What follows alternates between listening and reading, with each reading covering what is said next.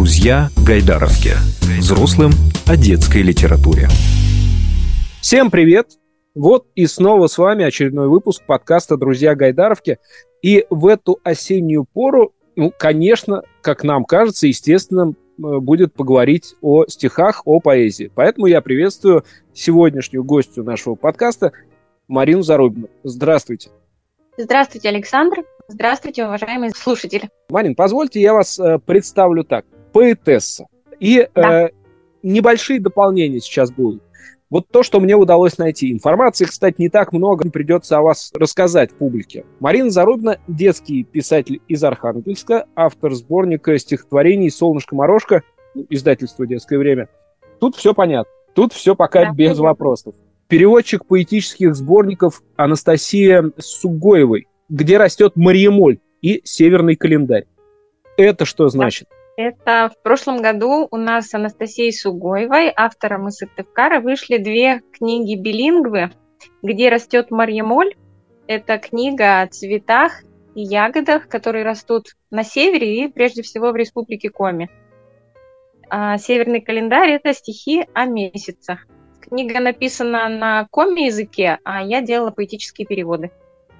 Вот тут теперь прояснилось. А, еще один нюанс. Состоит в тайном ордене детских писателей Мыхухоль. Ну, тут все понятно. Наш постоянный слушатель наверняка, да, тоже знают, что такое Мыхухоль. И э, все, кто в нем состоит, это крепкие, проверенные детские писатели, поэты. Так, лауреаты литературных конкурсов и так далее, там подобное. Вот почему-то мне кажется, что об этом можно найти что-то, если очень интересно слушателям э, и читателям вашим.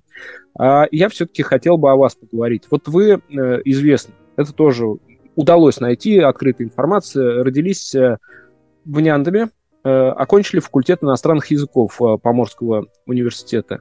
А что дальше происходило? Где-то из ваших интервью тоже я видел, которых, кстати, немного, что вы как будто бы даже не помните, когда начали толком вот сочинять стихи. То есть как будто бы они были с вами всегда, там в школе когда-то еще. Но вот э, детская поэзия пришла к вам с э, момента появления у вас детей. Да, все верно. Но стихотворения, они были уже в школе, но не, не совсем, как у многих детских авторов и вообще поэтов. Многие начинают совсем рады. Нет, это было лет в 13, это были какие-то гораздо более взрослые стихи, чем пишу я сейчас, ну, потому что возраст такой, ты кажешься себе уже взрослее. Потом были песни, наверное, больше было песен. Я немножко научилась играть на гитаре и стала петь. И все друзья и знакомые, кто знает меня по школе, по университету, вспомнят меня скорее как девушку с гитарой, поющую. А стихи заходили, но их было немного. После университета они лет на 10 уходили совсем, и я ничего не писала. Это было время, когда у меня появилась семья, я вышла замуж за любимого человека, мы обрели свой дом, и вот когда в этом доме зазвучал детский голос, наверное, открылось какое-то, ну, вернулось какое-то забытое русло, и пришли стихи. Это сначала не сразу, но со временем это стали приходить детские стихи. Ну, вы об этом так говорите, как будто это процесс от вас не зависящий. То есть началось когда-то, потом прекратилось, был перерыв, потом обратно вернулось. То есть У меня это, такое это, есть ощущение. Не, ну, я почему вот уточняю этот момент? Мне кажется, это интересно, особенно когда речь идет о поэзии. Почему? Потому что, ну, скажем, даже наши гости некоторые признавались, что вот я э, стал пробовать или стала пробовать писать что-то, какие-то истории для своего ребенка, потому что, ну и так далее, тому подобное. Какие-то были такие объяснения, что ну, в этом была необходимость, в этом была нужда, надо было что-то рассказать. А тут, я так понимаю, что стихи сами приходили и не спрашивали, нужно, не нужно.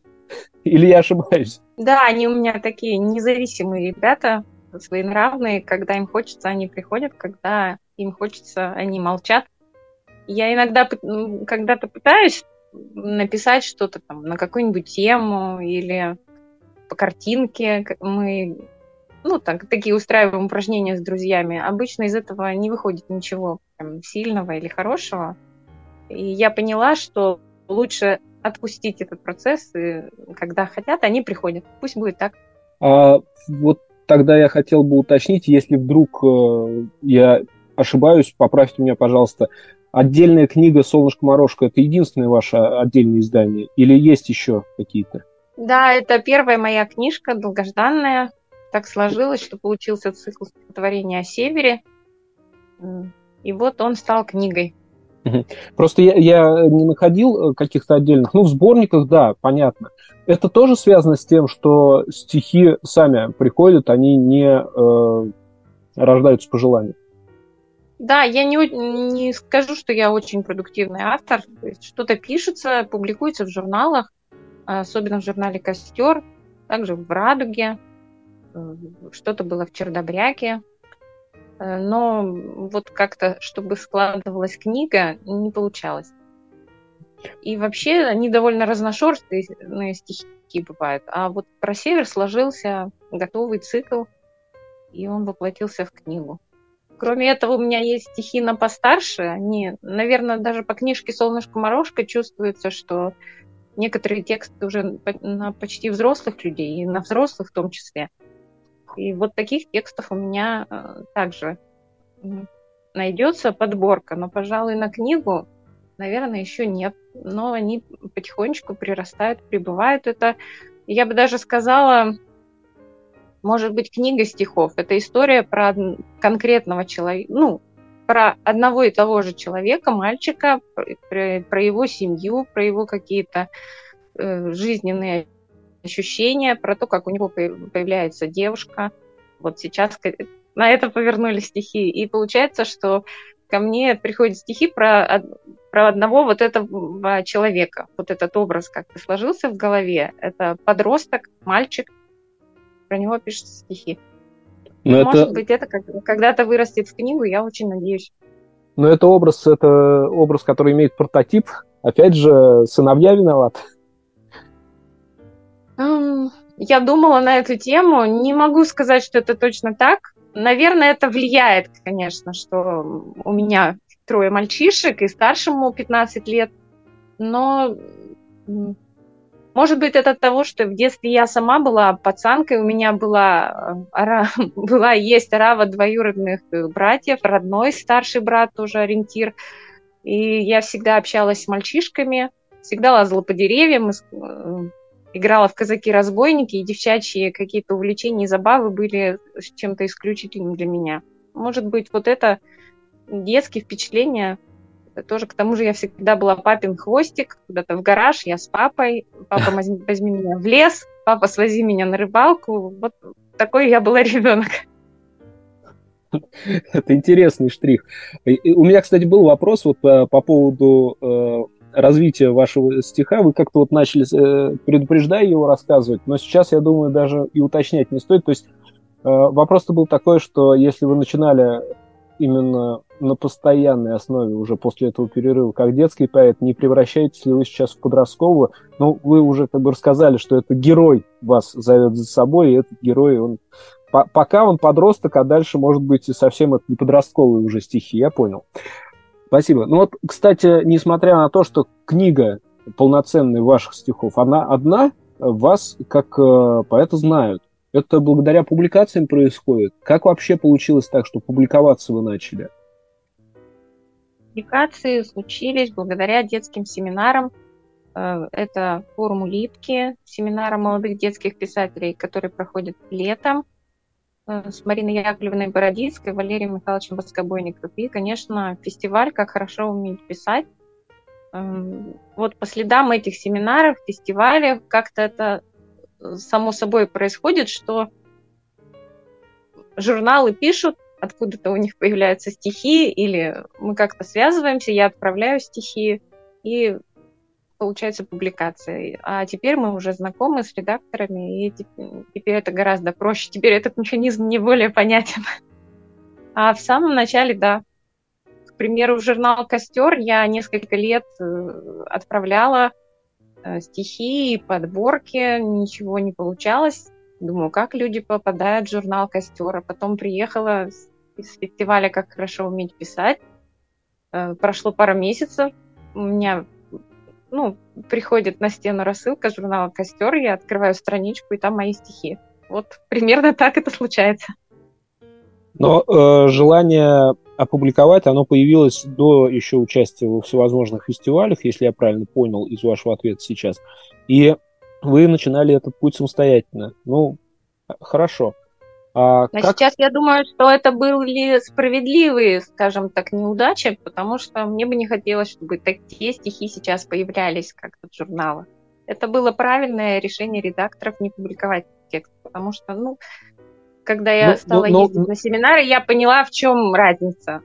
То есть на стихами надо работать, это должны быть цельные, крепкие тексты. Сейчас, э, если оглядываться вот так назад, можно делать выводы и так далее, но как это объяснить автору, э, скажем так, начинающему, который уже, может быть, не первый э, год даже пишет, да, но, но еще не набрался определенного опыта который позволяет о своих, в том числе, стихах судить так, как сейчас вы о них разговариваете, например.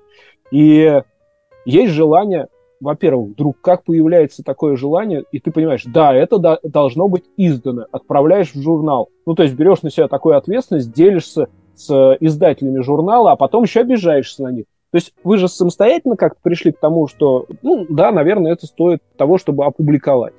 Как это получилось вообще? Вы помните вот эти ощущения? Мне свои? кажется, это было даже не желание публикации. Я была таким человеком, достаточно оторванным от информации, э, связанной с семинарами, литературными какими-то конкурсами. Не было у меня какого-то наставника или человека, который подскажет. И все, что делала, делала ну, вот опытным путем. Сама натыкалась на информацию, а потом уже, конечно, это, это приходило иначе. И пожалуй, отправлять подборки в журналы, изначально это был, была попытка вот на, найти отклик. Если куда-то это возьмут, то значит это получить оценку, обратную связь какую-то. И если это пройдет куда-то, то это будет, то это стоит. И мне в этом направлении двигаться нужно дальше. Ну, а потом, конечно, да, это становилось более крепким желанием именно иметь публикацию. Когда начались уже семинары, я увидела что такое работа над текстом, да, хотелось. Угу. какого-то для себя ощущения, что все не зря, что оно того стоит, и уровень текстов уже достиг, ну, ну достиг нужного. Нужной планки, и это достойно быть опубликованным. Вот это такой разговор про самооценку, про доказать себе прежде всего даже, да, даже несмотря на то, что были первые отказы, а потом было понимание с помощью э, семинаров и фестивалей, э, что и как надо поправлять, что надо делать. Ну, наверное, это, у многих это нормально. есть эти набитые коленки, синяки и шишки. Это нормально, и это правильно. И сейчас, благодаря интернету, хотя много белого шума, но тем не менее, мне кажется, у авторов сейчас больше возможностей найти информацию для себя, куда подать Э, заявку на конкурс, э, на семинар. Э, и семинаров стало гораздо больше. Поехать, учиться, общаться с такими же, как ты, и вместе расти. История с семинарами, мне кажется, у меня вообще очень счастливо все сложилось. Первый семинар мой был, наверное, в 2013 году. Это был форум Липки, но я приехала на взрослый семинар. И все были, и все взрослые, они все такие взрослые – но так получилось, что я оказалась в одном номере с Хельгой Потаки и Еленой Фельдман. Они приехали на детский семинар и познакомили меня со всеми писателями, кто приехал тогда на детский семинар. Это был совершенно другой какой-то мир. Они посмотрели на меня, как-то не знаю, в общении в наших играх шляпу крокодила, просто в совместных прогулках, в том, как мы общаемся и подмечаем какие-то мелочи, шутим о том, что видим, слышим, и не спорим о каких-то глуб... философских глубинах. А, вот это вот общение перещелкнуло что-то внутри, и они сразу сказали, мы чувствуем, что, что ты наша. Я тогда в себе это не очень чувствовала, но когда я вернулась с семинара, да, наверное, что, что-то повернулось, изменилось в моей жизни. И э, я вот так в семинаре, приехав на взрослый семинар, я открылась для себя современную детскую литературу, вот это русло, и стала это более как-то внимательно изучать, и со временем поняла, куда мне. Ну и стихи как-то сами собой вот так сложилось, что стихи они тоже послушались, им в этом русле понравились. О, там хорошо, там интересно, там взрослые не такие взрослые, может быть, все не такие жесткие. И есть какое-то я не знаю, во взрослых семинарах такого нет.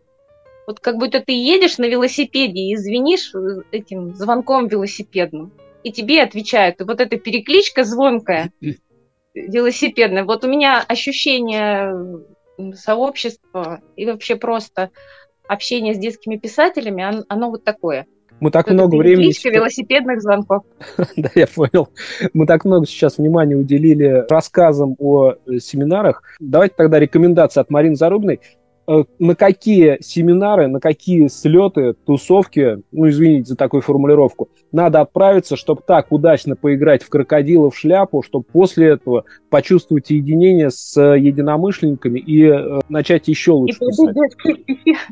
Это фестиваль «Как хорошо уметь писать» в Санкт-Петербурге. Э, форум Липки, насколько я поняла, он будет продолжаться, эти семинары. Тут было объявление, что заканчивается форум Липки, но в этом году, мне кажется, он тоже состоится. И плюс сейчас есть много мероприятий от организации Аспир.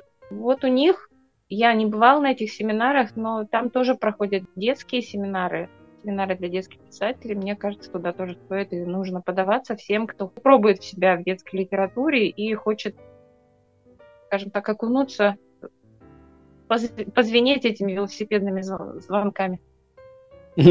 Попробовать, попробовать себя в каком-то другом мире, который, да, он очень отличается от того, что касается взрослой литературы.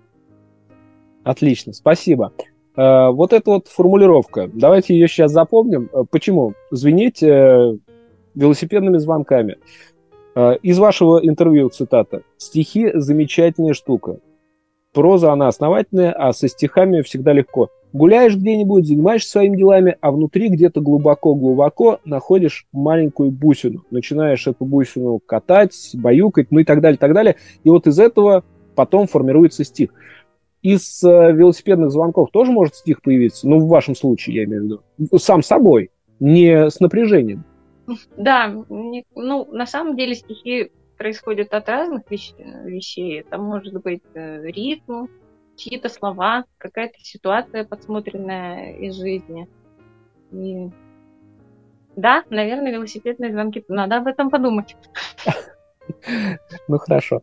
А, и еще вот э, мне этот момент кажется интересным и важным. Я говорил о том, что не так много о вас информации, но есть э, много ваших стихов на разных сайтах, я имею в виду. И стихи зачастую можно встретить э, повторяющиеся. Но, но допустим, э, в «Солнышко морожке» есть стихотворение «Осенние чудеса». И это, ну, как мне кажется, напечатано правильно. То есть это же через издательство проходило и так далее. Осень любит чудеса и с большим старанием украшает небеса северным сиянием. Открываем другой какой-нибудь источник, сайт, неважно. Я вот этот вот э, стих видел на разных сайтах. Осень любит чудеса и с большим вниманием украшает небеса северным сиянием. Так все-таки старанием или вниманием, с учетом того, как вы относитесь к своим стихам, как э, многие специалисты детской литературы подчеркивают, как каждое слово у вас выверено. Где ошибка? Правильно будет старанием. Это обсуждалось на одном из семинаров, как хорошо уметь писать. И мы разговаривали об этом с Михаилом Давидовичем Яцновым, после, после чего я решила это слово поменять и сделала старанием. А, то есть это... Большим старанием украшает небеса северным сиянием. Да-да, изначально это все-таки было по-другому. Да, вот и в этом и есть польза семинаров и общения теми, кто тоже пишет детские стихи, общение с мастерами. Иногда ты пропускаешь что-то, не обращаешь на что-то внимания, а человек, чьему мнению ты доверяешь, подскажет, и ты будешь думать дальше, и, может быть, что-то поправишь. Отлично. Мне кажется, это правда важный момент нюанс, ну, вроде бы мелочь, но очень важная мелочь. Спасибо большое. Хочу поговорить еще немного о вас, о том, как э, вам удается все это не бросать, э, развивать, находить время. Я сейчас открою небольшую тайну для наших слушателей. Я вас сейчас отрываю от обеда, правильно ведь? Ну, обеденный перерыв, да, я выключила компьютер, закрыла дверь и решила, что мы поговорим именно сегодня. Отлично. Я прошу еще раз прощения за то, что вот так получилось. Надеюсь, все-таки обед состоится. Нет, что вы, все в порядке, он состоится. Обед состоится. А где работают поэты в Архангельске? Конкретно этот поэт работает в алмазодобывающей компании. Ну, Север, алмазы. как-то это помогает э, или это, собственно, как и все остальное происходящее в вашей жизни, просто может вдруг случайно стать одной из э, бусинок в следующем стихотворении? Компания-то она необычная, и занимается необычным делом, а должность довольно прозаичная. Я занимаюсь архивом компании, и в смысле архива, ну, может, ну, это тоже может быть поводом для стихотворения. Ну, и что-то связанное с алмазами, может быть, да, драгоценное. Вот вопрос по поводу определения. Все-таки я еще раз хочу уточнить, что многие, многие, многие вас знают, да, и до публикации еще книжки, которые лично ваши, не в сборниках. При этом после того, как появилась «Солнышко-морошка», говорят, Марина Зарубина – это поэт Севера. Ну, слышали, наверное, такую формулировку. Как она вам? Да, да, да, слышала. Ну, я на самом деле люблю Север, но это понятие для меня шире, чем просто вот мой родной край, Архангельская область. То есть э, мне интересно все, что связано с Севером, и у меня в одной песне есть слова «Север один на всех». Это, мне кажется, ощущение, что у Севера нет границ. Это такое общее объединяющее пространство для всех стран и для всех континентов, что для всех он Север этот похож. Это общее пространство, оно всех одинаково вдохновляет. Это то пространство, которое нужно уважать и беречь всем миром память счастливые дни листает, Нежность души обнимает ночь, Дом под крылом самолета тает, Я улетаю прочь. Мы расстаемся, нас разделяют Версты дорог и снег. Несется север один на всех. А если говорить еще о ваших стихах, ну, то есть вы сейчас вот песню упомянули, я понимаю, что у вас титул «Поэт Севера» ни в коем разе не обижает, не расстраивает, но просто мне кажется, что нельзя про ну, в частности, про вас вот так нельзя говорить. Я нашел стихотворение «Трое на чердаке». Вообще, ну, какой, ну, север, ну, вот эта часть истории про этого мальчика, который растет, взрослеет. Это о другом. Да. На песке у печной трубы дедушкины следы. Деревянный настил скрипит, под ногами ходит. Стряхиваю пыль с папиной бороды. От окна светло и не страшно вроде. Дому немало лет, наступила старость. Дедушки год как нет, а следы остались. Возвращаясь к тому, что вдохновляет. Вот э, вы и сами про себя говорите, что начиналось все с музыки, а сейчас есть какая-то музыка, которая, может быть, вдохновляет, может быть, просто помогает жить, не терять аппетит в жизни, радоваться чему-то. Что вы сейчас слушаете? Я слушаю аудиокниги. Больше всего люблю слушать аудиокниги. Не знаю почему, вот какой-то... Если музыка, то что-то мелодичное, ненавязчивое и даже лучше без слов. Вот сейчас такое ощущение и восприятие мира хочется музыки, если музыки, то музыки без слов, а если слов, то э, чтобы это были чисто слова, без звукового сопровождения. И мне очень нравится, моя работа сейчас так устроена, что бывают какие-то монотонные дела, не требующие глубокой концентрации. Я могу себе позволить включить аудиокнигу, погрузиться в нее и работать, воспринимать какой-то материал. Это по-настоящему интересно, хорошо, э, отвлекает, расслабляет и становится каким-то новым своим опытом, то есть проживаешь с кем-то что-то интересное, увлекательное. Отлично. Я вас полностью поддерживаю. Единственное, что вот иногда, мне кажется, стоит переключаться с аудиокниг на подкаст. Например, на «Друзья Гайдаровки». Послушал коллег, писателей, иллюстраторов, поэтов. Да, поддерживаю. Погрузился, скажем так. Спасибо. Я э, надеюсь, что э, все-таки немного еще времени останется у вас на обед – Напоследок только хотел спросить вас, сейчас вот из э, того, что написано, можете чем-нибудь поделиться? Что-то есть интересное? Может быть, где-то еще не издавалось, не публиковалось, не печаталось? Давайте я прочитаю стихотворение, которое у меня сейчас, вот прямо сейчас в голову как-то пришло, я его прочитаю. Отлично. Я перестал бояться темноты. В ней тоже существуем я и ты. А если ты, то мне уже не страшно. Сам по себе, но я не одинок. В моей руке пропущенный звонок. С ним в темноте спокойно, и приятно. И даже если не перезвонить, я чувствую таинственную нить и поцелуй застенчивый вчерашний. Не нужен свет и не нужны слова, когда душа помножена на два. Пугает лишь деление обратно. Спасибо большое. Вот э, после этого я обращаюсь сейчас к коллегам-журналистам, Марину Зарубину попробуйте назвать поэтом Севера или там детским поэтом. Марин, спасибо вам большое за то, что нашли время и за ваши стихи. Огромное вам спасибо. Надеюсь, спасибо мы еще, увидим, мы еще увидим немало ваших произведений, пусть и в сборниках, но и, надеюсь, и ваши книжки будут также выходить. Успехов вам спасибо и большое. всего доброго. Всего доброго. До свидания. Мы расстаемся, нас разделяют версты дорог и снег.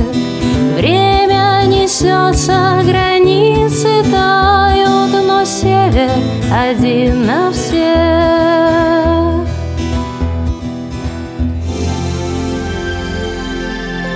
Друзья Гайдаровки.